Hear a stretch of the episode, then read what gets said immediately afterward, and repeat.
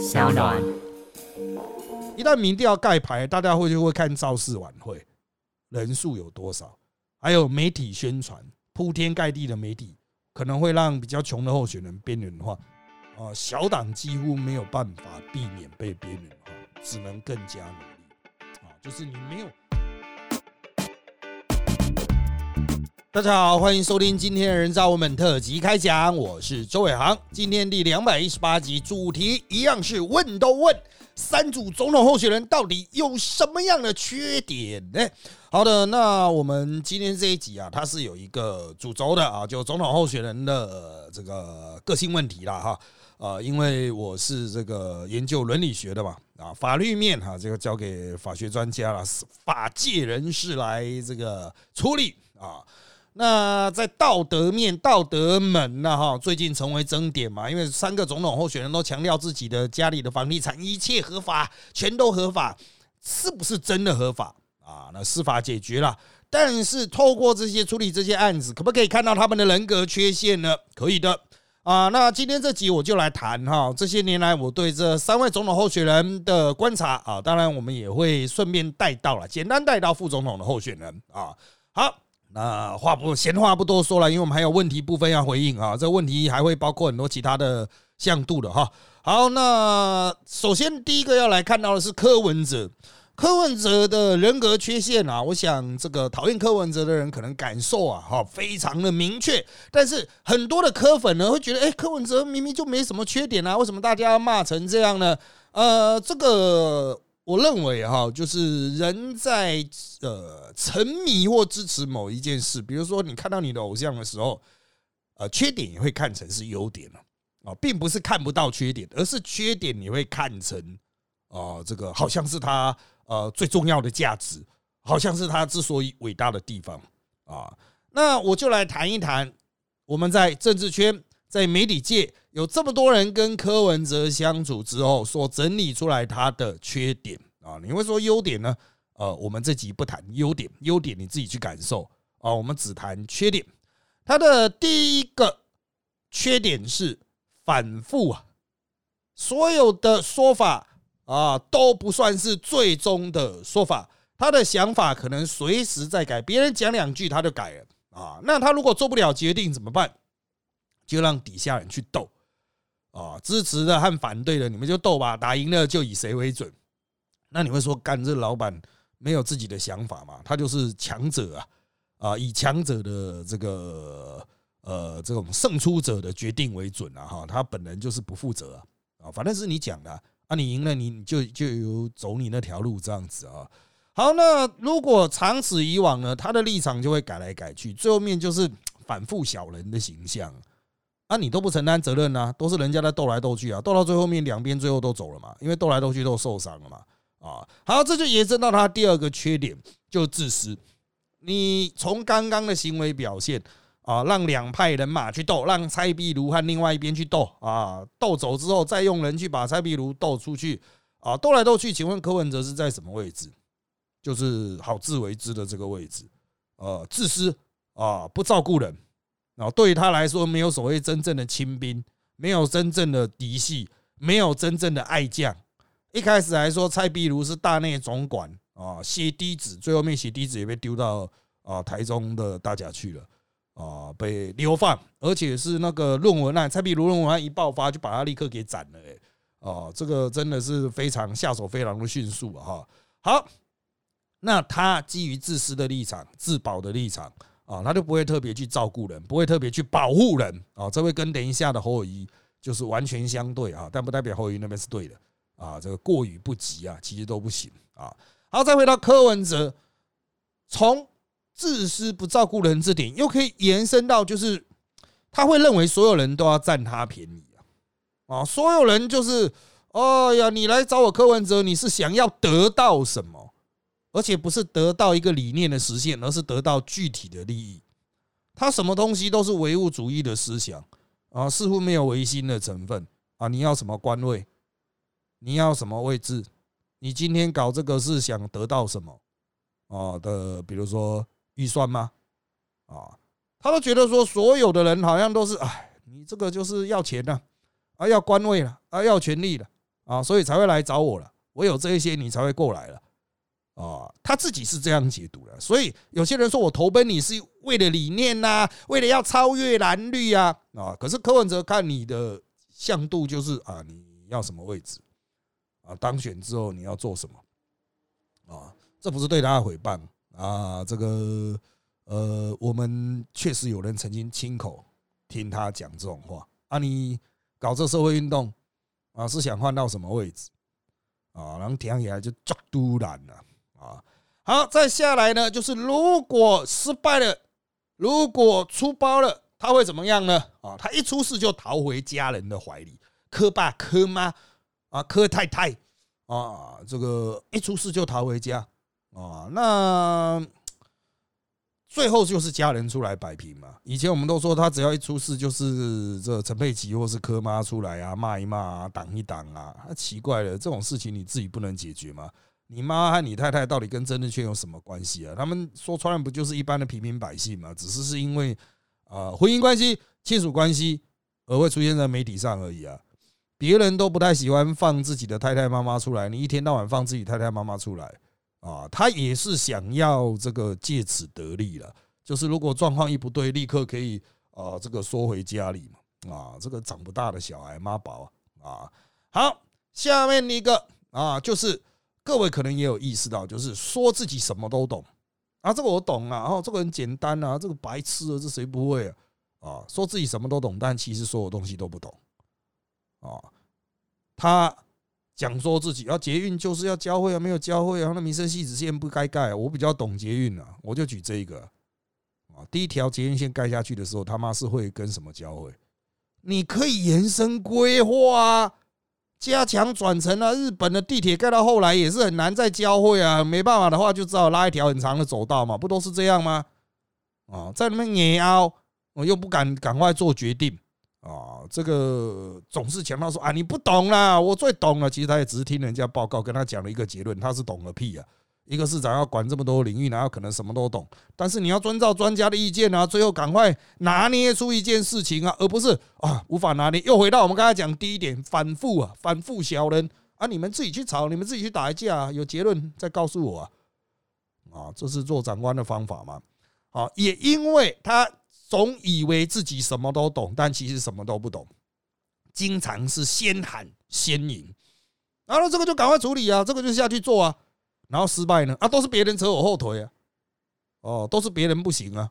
啊，都是你害的啊！最近就有一个最具代表性的嘛，农地啊，他的农地啊，立刻喊了，车子都撤走啊！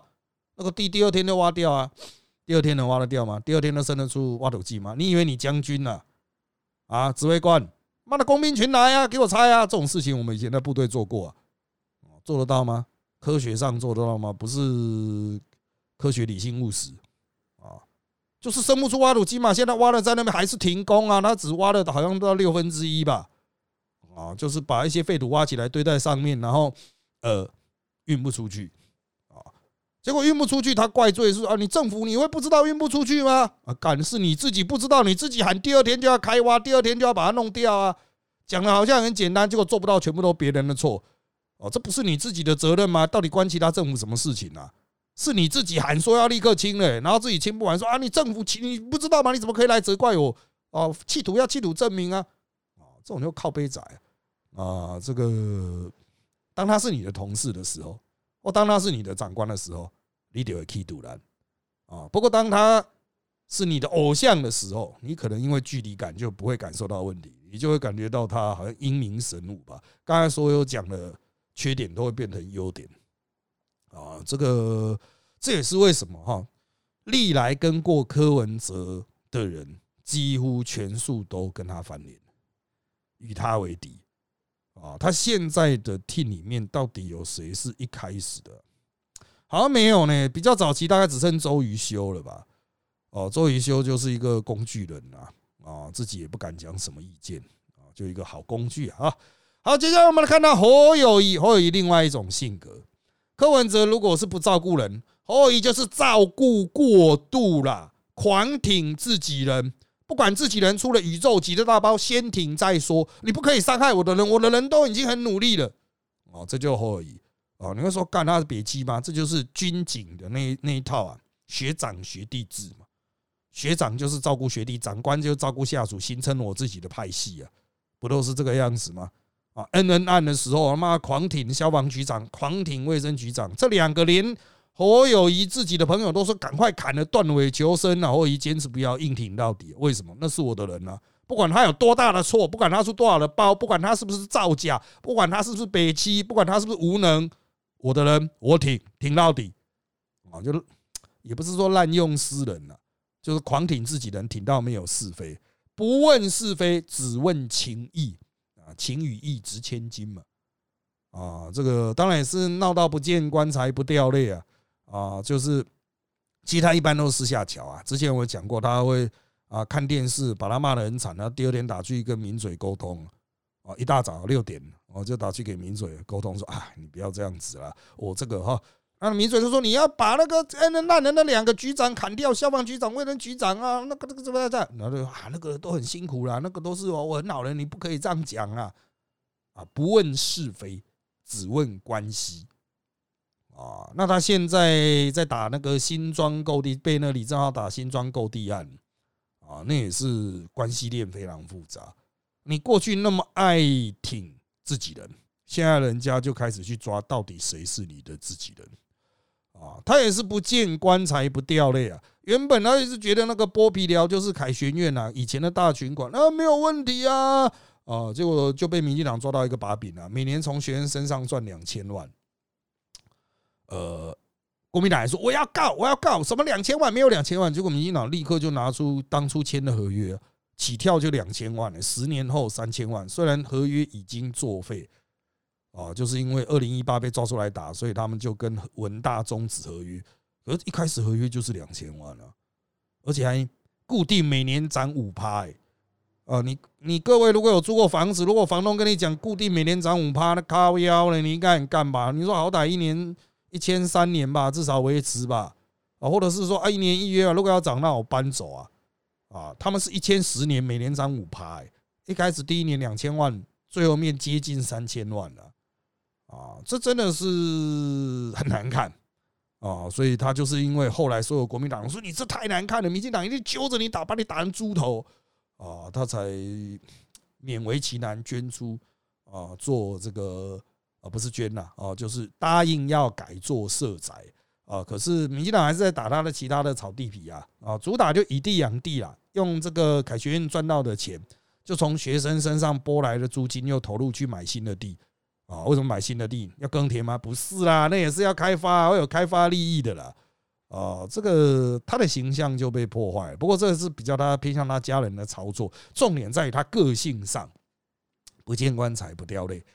啊，就是不到党中央所有大佬去逼宫了，他才不愿意改成了什么什么色宅的。啊，这自以为是啊，觉得说我这一切合法，而且之前二零一八的过关了啊。哎，这个叫幸存者谬误啊！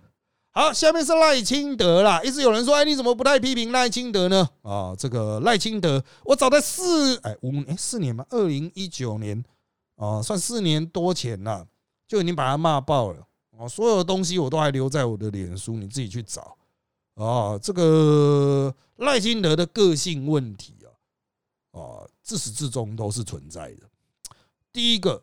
就是极度保守，他的极度保守从发型开始，在最近的在路上这一个影片里面啊，蔡英文有就是安排一个梗啊，就是说什么啊，你是不是担心风会吹乱你的头发，吹乱你的中分啊？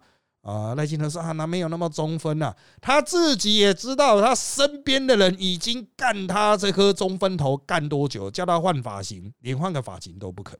当然，有些人会觉得发型那个人设计嘛。对，从这里延伸是，只要换个西装也不肯，换个夹克也不肯，换个鞋子也不肯，换个搭配也不肯，啊，那是会怎样？改一下形象是会怎样？啊，在国外请他戴个帽子也不肯，戴个棒球帽也不肯，啊，这个干他的人已经干到跑去跟林俊宪讲了，林俊宪就 呵呵嘿嘿呼呼，哦，林俊宪的小赖神嘛，赖清德嫡系，赖清德最后战将。哦，永远忠于赖清德的林俊宪，就跟林俊宪，就跟俊宪讲啊，啊，叫赖清德为什么这帽子也不换一下呢？配合人家一下穿个外套，叫他戴个帽子，要他死一样啊！你说每个人都有自己美感的坚持嘛？对，没错。可是这就呈现出个性的极度保守。哦，从服装外形出发，这是他的美学象征，但这也代表他的精神。哦，在精神上，当他认为这是对的，他就会非常坚持。啊，有时候他发挥在好的地方，可以产生意外的正面效果。像他在这个市长任内跟李全教对峙，不肯进议会，虽然破坏宪政了，也不能讲虽然破坏宪政是蛮严重的事情啊，但他也传达出他的坚持。当时坚持下去，结果被证明是好的。呃，可是呢，有些坚持就可能会造成负面的问题啊。像赖清德在位的时候，在当行政院长的时候啊，他就跟保守派基督，就那个长老教会里面的保守派啊，这个是很近啊啊。因此，在对同婚等等的议题上，都说那个不要我们提啊，由其他人去提啊。啊，为什么会知道？因为反正我就知道了啊，就是听床师了，我们就在他床边听的，就是啊。这个不要我们自己提啊，由其他人去提啊，我们不要承担了啊，这是他自己这个丢出来的这个想法。当然后来是苏贞昌换院长嘛，苏贞昌弄过了，但赖清德在院长的任内，他的确哦就是极度保守啊，进步性不足啊。那当然他也因为这样子，后来被洗脸洗爆，在跟二零一九跟蔡英文选的时候被彻底洗爆啊，就是你永远都是能让别人做就不自己做，那你就没有 credit 了。啊，你不愿意主动出来帮别人辩护，帮金资价进步价值辩护的话，啊，他找不到理由，他都不讲话嘛。那也是啊，啊，等到最后面要变现的时候，你就没有应得值可以变现了。那赖金德今天现在会有这个位置，是因为他被小英洗脸洗爆了之后，他开始存钱了，乖乖的啊，终于学会了不吃亏就不肯改，吃了大亏才肯大改。啊，这个虽然他年纪也没多大了，呃，年纪也没有老到非常老了啊，但是那种我是觉得他很像我认识的老派的老的那一种台派士绅了，至少比他大一轮的那一种啊，就是他很有那种呃以前迪化街啊老商绅的那一种啊商人士绅的那一种感觉。但那些商人士绅都比他大一轮以上啊，可能一天到晚跟那些老会要混在一起吧，就是那种台独阿公，所以他的叫金孙啊。好的，下面的我们来简单看过副总统的问题了啊。赵康有什么缺点啊？他第一个缺点是嘴炮，第二个缺点是嘴炮，第三个缺点也是嘴炮。反正总而言之就是嘴炮，只有媒体效果，没有核心思想。很多人说他是统派，很多人说他亲共，可他反共的时候很反共。啊，说真的要统，他还说嗯，统派统统一遥遥无期了，啊，这个统一之时，我们可能都已经死了，啊，这个，哎，真的啊，媒体人哈，做媒体做这么久了啊，效果已经大于一切，到底什么是他的真实呢？啊，那至于吴新颖大小姐脱离现实，眼高手低，讲了自己好像很厉害，做出来都是很普的水准。啊，为什么今天会有这个地位呢？啊，因为投胎投对了啊。好，再来是肖美琴呢。肖美琴，她我个人认为，她其实也不是她个人人品的问题啊。但是因为之前，呃，侧翼网军对她的宣传是铺天盖地啊，明显过誉了。他实质上的内在本质并没有那么样的伟大，没有那么样的全能，他比较接近普通人，所以走出宣传来到人间，会让别人觉得好像有点落差太大啊，口齿没有那么伶俐，就是一个正常政治人物的水准啊，就是没有那么样的这种出类拔萃了，但还是很优秀了。但是之前把他吹的太优秀，你看到他会觉得有一个落差。哦，他在一些事情的表现上，就是，呃，还好他的对手是吴新颖和赵少康啊，我只能这样讲啊，就还好，呃，赵康是大嘴炮，还好吴新颖是这个大小姐啊。那肖美琴即使就是比正常人好上一点点，一看起来会啊好很多，但其实真的啦，啊，没有那么伟大啊，她没有那么伟大，没有那么神奇。不要讲，好像台美之间的邦谊改善全都是因为她，不下搞了啊。好，接下来看到问都问的问题部分。第一题，之前曾分析过，民众党资金短缺，无法保持正常选举的这种模式到选后，但近期每周末都有造势，资金不像评估的短缺，造势活动的延续趋势的迹象啊，一路延续到选前凯道人数冲起来啊，逆转胜吗？啊，呃，他们。这些晚会哈讲说很多，但是是就我所知是六场大的是六场，呃，可是国民党他们办十五场啊，这个集聚就完全不一样。民进党更多啊，只是民进党没有在那边大吹大擂啊。民进党是到某每一个县市，其实实际上都会办一个规模都不小的，可能都是破万人的场子啊。所以呃，应该这样讲。民众党竭尽全力宣传出来的东西的等级，跟国民两两党的日常生活差不多啊。国民两党就好吧，水洗啊，你要怎样就怎样啊啊。那当然，凯道的造势，他们号称要冲出三十万啊，我是不知道会不会包括线上啊啊，我们就祝福他了啊。但是要逆转胜哈，你要注意，他只办六都造势，其他地方呢啊，国民党为什么办到十五个？啊啊！显然台湾有其他地方嘛，不是吗？啊，好，下面一题啊，他比较好奇，如果实力真的拿到不分区了啊，五趴啊，这个得票就可以拿到两席呀啊。那考量政党要长大，需要表现空间，三个候选人当对手时，分别的优缺点在哪？啊，其实就是我讲那一些啊，就是缺点就是我讲那些优点呐。诶，优点，呃，赖清德的进步性当然大于柯文哲，行政能力上嘛，我认为侯友谊、赖清德差不多啊，就是这个在伯仲之间呢，因为都毕竟有直辖市长的历练，赖清德还有中央历练啊，可是并没有做的特别好啊。那其他的部分就真的很难讲，反正对实力来说就是问政啊，只。质疑啊，因为短期内没有什么执政的规划，呃，就是问政咨询嘛，啊，好，呃，下面题关于民进党的三票要过半这个口号的疑问，这个操作有选战实质意义吗？与现行政党协商相比，多此一举啊！执政党要可以主张席次过半赌烂票问题吗？席次不过半的风气会是台湾的趋势吗？我第一哈，三票要过半。呃，其实我没什么印象，他们有在打这个，啊，这个我记得他们打的是三票民进党嘛，啊，那就跟三票过半是差不多了哈，反正他们现在就是想要追求立院过半了，啊，当然席次尽量多一定比较方便了，席次太少都不方便，那这是必然的。政党协商是让小党的声音有放大的机会，减少立院的冲突，啊，跟这个过半并并不矛盾，啊。好，那这个至于什么赌烂票的，我我看不太懂哎。你的意思是说，因为对民进党的执政很赌烂，所以民进党的立院可能不过半吗？这正常民主政治不都是这样吗？哦，那民进党当然想要去对抗这一种反对的浪潮啊！啊，你是执政党再烂，你也会努力的想要把席次撑过去吧？啊，就之前国民党过半的时候，他再烂他也想要拼高啊！啊。再来是其次不过半的风气会是台湾的趋势吗？呃，目前没有这个趋势啊，目前是完全执政嘛。啊，接下来选举的结果就等着看嘛。啊，好，下面一题。上周才说资料不充足，所以时代力量在柯文哲农地没有跟着打。但陈教华委员周末就为柯文哲农地定调，没什么好打。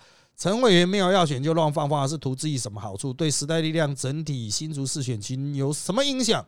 呃，基本上好像有人很在意，但是媒体完全没有报。哦，就是你可能会看到你很在意，但是其实媒体不在意它。地方上啊，大概也完全不会有新闻吧。啊，这个是很残酷的一点啊。就算时代力量讲什么，外面也不会报。那至于他的说法呢，他事后有跟我们说明了。啊，他就是啊，之前这个被质疑啊，他之前去质疑赖皮聊。被人家骂啊，骂说你怎么不质疑柯文哲，所以他才会发这一篇呐啊，这个好吧啊，那是他个人的想法，反正他也没什么影响力了啊。好，下面一题，请问赖清德的个性是否不喜欢把一些理应有利于自己的八卦拿出来讲？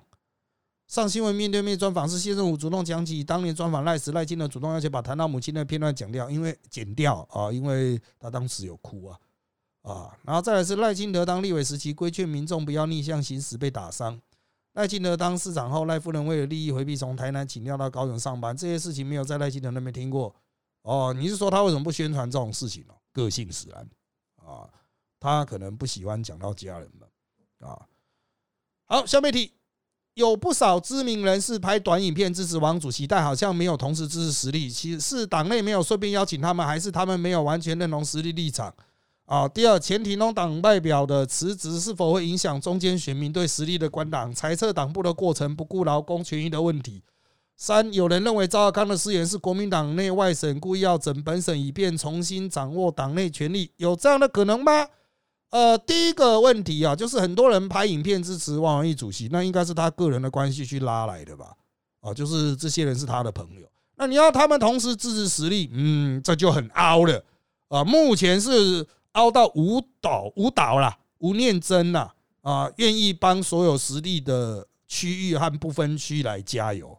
啊，在 YouTube 上面有，那其他的人可能就是婉玉的个人情谊啊，啊，你当时说党主席顺便凹一下，哎，哦，我们就想嘛，啊，今天我是假设了，我是民进党的候选人林俊宪好了，啊，有一个原来没有党派色彩的哈，是我朋友，哎，我凹来他支持，哎，支支持郡县这样子，郡县能办好，啊，有一个叫王大明愿意。是社会贤达，愿意支持林俊宪，然后后来支持林俊宪说：“哎，顺便民进党不分区全部也吞陷一下了。”呃，懂吗？啊，就是我已经凹到这个人愿意勉为其难，不能讲勉为其难，愿意甘冒被干的风险出来支持我了。然后我再多哎，顺便不分区了啊啊，顺便总统了啊啊，你要不要顺便县市长？要不要顺便乡镇员，全部都顺便啊，所以其实是看对方方便，能凹当然尽量凹，凹不到或者是觉得说，看已经很凹了，再凹下去真的会很不好意思啊，这个懂吗？啊，这个要求人拜托真的没那么容易，不信的话啊，请你试着为你支持的政党出门去拉票。你就去拉票，你说哎哎，可是我会被骂，哎，我不想表态，然后你就知道有多难了吧？啊，你就知道要别人出来帮你站台有多难吧？还要附赠呢，啊，这人家愿意哦，哇，只差没有跪在地上感谢了哈，这有选举经验都知道。好，再来是前平农党部的党代表的辞职，影响中间选民对实力观党。第一个哦，就是呃，这个人。呃，他讲的东西有多大的扩展力？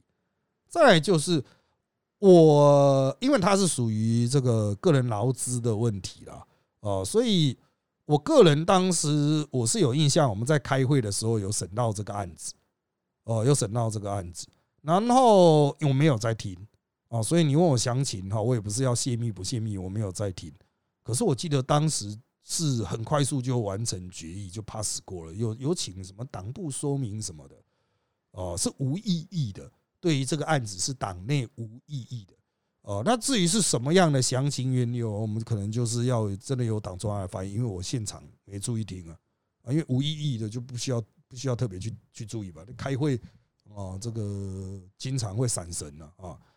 好，那至于赵康是不是本省整外省，外外省整本省啊？不至于啦。但是是不是外省优越感？呃，有了啊，一定有了啊。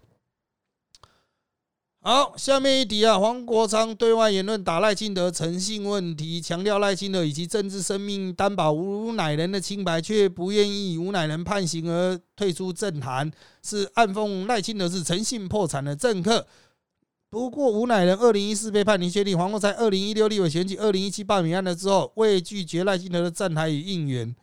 哦，黄国昌有没有以高道德标准拒绝同台？请问黄国昌在这个事度上是不是最没资格谈政治诚信的人？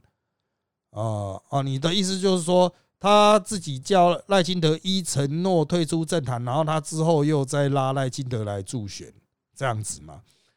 诶，我想也不用延伸到这么远了啊。当初这个赖清德愿意帮你跑这些哈，这件事情，呃，我觉得就是呃，你就应该跟赖清德好好的啊沟通一下了。哦，也不用谈到说什么说到底是你有诚信还是我有诚信，还是大家都没诚信？哦，就是赖清德当初帮你助选嘛，凭什么？啊，小英哈啊也帮你助选了，你也帮小英助选了，而且还是时代力量的立委的任期追梦哦，所以嗯，我觉得啊，每个人的政治诚信也不用比较级了，呃，你跟人家的约定，你跟人家的互动。啊，这个自己去好好沟通，有道理就摊开来讲啊。你可以去讲说，哎，二零一六，呃，二零一六吧，选举的时候啊，就是啊，有靠赖清德嘛啊。那么为什么你会觉得那个时候的赖清德是可以靠，现在赖清德不可靠啊？这个黄国昌自己要解释了啊。好。下面一题，赖清德最后还是得推蔡英文牌，以赖这么倔强的个性，是否啊这个状况哈已经就是非常的危急啦啊才会狗急啊不是不能讲狗急了啊就是紧急啊啊呃我我必须要说哈赖清德这个一直想拉英系的票这是事实，因为二零一九的选举英系跟新潮流。啊，这个确实有裂痕啊，到现在还是有裂痕啊。不过拉一下哈，这个总是必要的嘛。啊，因为蔡英文的票哈，目前啊，这个他他蔡英文拿了八一七耶啊，这个民进党的底盘才五百万多哦，这大概是民进党的基本盘哦。这个我觉得赖清德还有很大努力空间啊。好。那下一题啊，民调盖牌之后啊，选前十天不能讲嘛，就会有资讯落差，谁最弱势呢？啊，就是三组人马哈，啊，就是在资讯面上吧，啊，就是新闻面上谁最弱势？嗯，我在其他的访问中有提到哈，一旦民调盖牌，大家会就会看造势晚会人数有多少，还有媒体宣传，铺天盖地的媒体。可能会让比较穷的候选人边缘化，啊，小党几乎没有办法避免被边缘化，只能更加努力，啊，就是你没有啊，你手中没有媒体啊，没有传统媒体啊，啊，你只能靠新媒体，可是新媒体又可能会有同温层效应，打不穿，打不出去，啊，好。再来下面题，有人说赖清德老宅二零零三年后才重建就算新建，所以是违建要拆；又说没有建造，所以当初重盖的时候就知道违法，是知法犯法。老师怎么看呢？嗯，这个重盖的时候啊，哦，为什么没有去申请合法化呢？啊，因为没办法申请，那矿业用地啊，啊，所以你会发现这个问题是环环相扣的。那你说啊，那矿业用地那你就不该重盖？可是他家老家就烂掉了嘛，啊，那违建理论上是要拆，不过我们现在继承违建缓拆，政府不会要求你去拆了啊，就是他们有拉条死线，在那条死线之前的啊，在那个 deadline 之前的哈，政府呃，除非是影响到公共安全啊，否则不会去动啊。那你们说影响到公共安全就要拆，那所以要维护到好，对啊，维护到好不就是要把它用用呢？啊，那赖清德就搞一用用呢，啊，所以就现在就很多问题啊，环环相扣啊，啊，所以他们一直讲说啊，共业共业就是这样的理由。好，那再来是啊，最啊，之前一直传出陈教化委员跟国昌老师贴得很近，现在帮忙草地批洗来。也是配合国昌老师吗？另外，最近看到民众党国昌老师吹嘘陆战打起来，真的有这么多人吗？不知道民众党后来的资金是，呃，资金就是募喽啊，看还有谁愿意捐给他。你自己去看黄国昌的页面，应该都是在募款啊，啊，他就是一天到晚叫人家募款啊，啊，不叫人家捐款啊，啊，那至于他们陆战有没有打起来哈？加油啊！我们对于不同阵营都是喊加油，加油，加油啊！那至于陈嘉华跟黄国昌贴得很近吗？啊，我个人认为是，嗯，呃，这我也不知道啊，因为我没有在他们床边听床诗这样子啊，我不知道，哦，也没有躲在茶几底下啊。至于这个啊，帮柯文哲讲话的部分，我们前面讲过了啊。好，那陈嘉华这样搞，已经惹得本来政党票有一阵民进党跟实力之间的人不爽。党部是否有机制防止陈嘉华其他仓派在搞小动作，公开支持柯文哲，公开支持柯文哲开除党籍？哦，就是这个大致是确定的了啊，就公开支持某一个支持赖清德也会有类似的操作哦，就是没有经过党的决议出去支持某些人，就立刻党纪处分啊。那呃，你要搞什么小动作哈？就是我觉得任何人都可能搞任何小动作，选举就是这样子。党内有什么机制制止？时代力量是民主的政党，我们不是列宁政党，我们不会去。呃，这种列宁的方式直接让你就地消失啊？不会吧？啊，所以就是呃，各有言论自由，讲了要自己负责。哦，你讲来讲了一些道德正当性不足的话，会招来更强大的道德质疑啊！这就是我目前啊可以告诉各位的部分啊。好，下面科党。啊，民众党选后会开会腥风血雨吗？我个人认为会有很严重的斗争，但是柯文哲不会这样就离场。好，下面题，柯文哲是不是会成为台湾加速极化、创造民粹人？呃，已经有韩国瑜了，轮不到柯文哲啊。好，下面题，邱毅现在在比特网打抹赖清德有私生子，会很伤吗？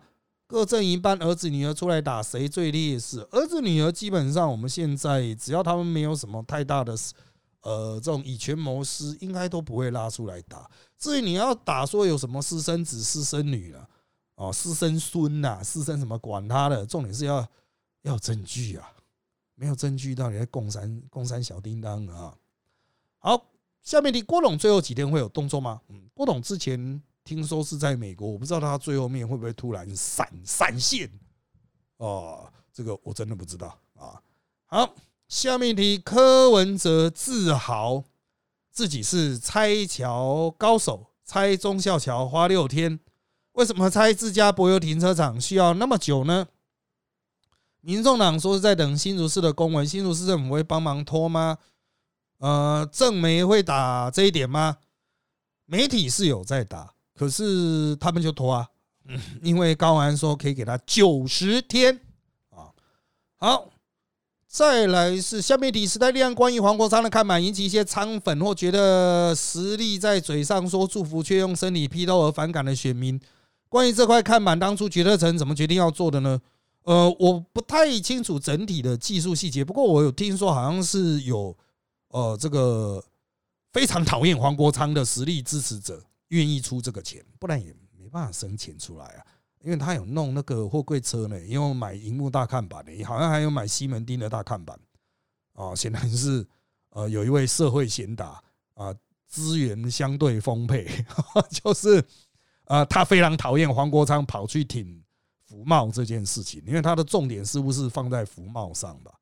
哦，我记得我看到他就是说啊，黄国昌原来是反福茂，现在跑去挺福茂。啊，那这个最近在辩论会，啊，柯文哲和吴欣颖都强调，就是他们的立场就是肯定福茂嘛，啊，所以黄国昌被骂活该啊。如果黄国昌的支持者很不爽，那自己去问黄国昌啊，啊，问我干嘛？啊，这个要问就问他本人吧。啊，好，那我个人是一直很久以前就已经讲了啊，欢迎黄国昌来辩论啊，时代力量到底有没有亏欠他？那你要辩论他是不是？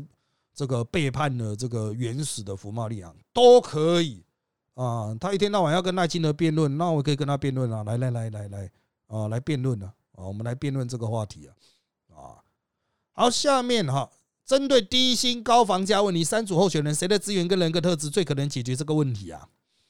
呃，我觉得侯乙大概是啊，他资产这么多，自己也在炒地啊，说服力不足，但不见得代表他做不到了。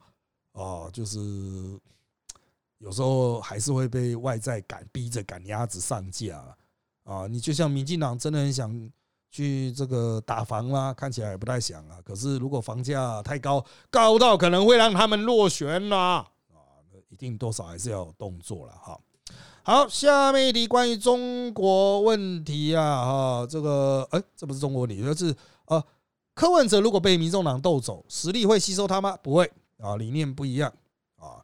那下面题，如果黄尚要回来实力，实力会怎么对待他哦？呃，就看他的立场是不是呃这个一致啊？啊，黄国昌如果那边幡然悔悟啊，跪地痛哭啊，不用了哈，就就是幡然悔悟说啊，柯文哲是有够有够坏呀哈，民众党真的太坏。呃，可是我觉得，呃，他还是需要在外面好好自己努力一阵子啊，现在的时代力量的成员们才会比较接受吧。啊，好。啊，下面一题啊，就是二十二月二十五都过一周了，有人开始连署报名二零二二的当选人了吗？嗯，目前看来，大家在选战最后的厮杀都还没有人投入啊。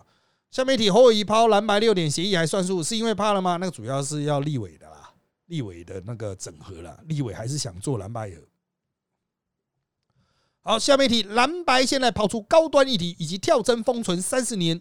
这个错误资讯，难道这就是最后王牌吗？那另外一位问的类似的就是高端录音流出，股东千人都是绿油油，这是吼吼翻转的关键吗？现在还有谁 care 这个啊？谁会 care 高端啊？就是蓝的啊！我我我我只能用另外一位彭先生啊，到现在还在打蔡英文论文案，一个问题可以做四年多，一个主题做四年多。一样有人看啊，但是养个网红可以啦啊！你要打成全国一体啊啊！我虽然不想用假卡巴呀啊，但是还需要一段非常远的努力，因为反对高端的人自己没打到，打高端的人自己不在意啊，那有差吗？你反对高端的人自己没打，对你有什么样的差别？反。